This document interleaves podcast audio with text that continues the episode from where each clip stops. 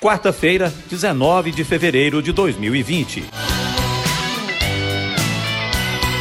Nesta quinta-feira, 20 de fevereiro, acontece a ação de mobilização da população anapolina em alusão à Semana Nacional de Combate ao Alcoolismo.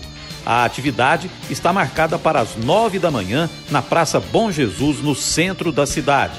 Participam representantes das comunidades terapêuticas, profissionais do CAPS AD Álcool e Drogas, Programa Escola Sem Drogas da Polícia Civil, Programa Educacional de Resistência às Drogas e à Violência, o PROERD da Polícia Militar e Conselho Municipal de Políticas Públicas sobre Drogas, presidido pelo próprio vereador Ederson Lopes.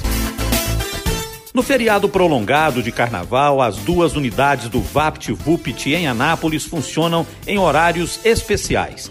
Decreto do governo definiu ponto facultativo na segunda-feira, dia 24. No entanto, o VAPT-VUPT do Ana Shopping funciona das 8 às 13 horas. A unidade da Avenida Brasil Sul, das 7 ao meio-dia. Na terça-feira, dia 25, todas as unidades ficam fechadas. O atendimento normal retorna na quarta-feira, dia 26.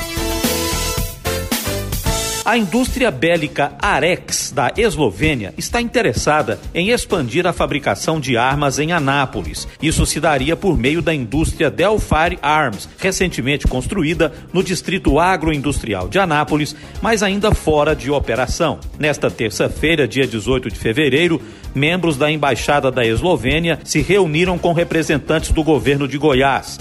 A Arex conseguiu do Ministério da Defesa e do Estado-Maior do Exército Brasileiro a primeira autorização em 80 anos para a produção de armamento no Brasil. Por isso, a Delphi Arms deve ser nacionalizada. Suas instalações no DAIA têm área construída de 10 mil metros quadrados e o início da produção está previsto para 2021. A capacidade é para a produção de 90 mil pistolas, modelos 9 milímetros e 380 já no primeiro ano. A produção abastece os mercados interno e externo. A previsão é que sejam gerados 195 empregos diretos e 950 indiretos. O governo do estado revela que em breve deve ser assinado o protocolo de intenções com a Arex, quando será tratada a concessão de incentivos fiscais. A indústria eslovena estima faturar 2 bilhões e meio de reais em cinco anos. Duas lideranças anapolinas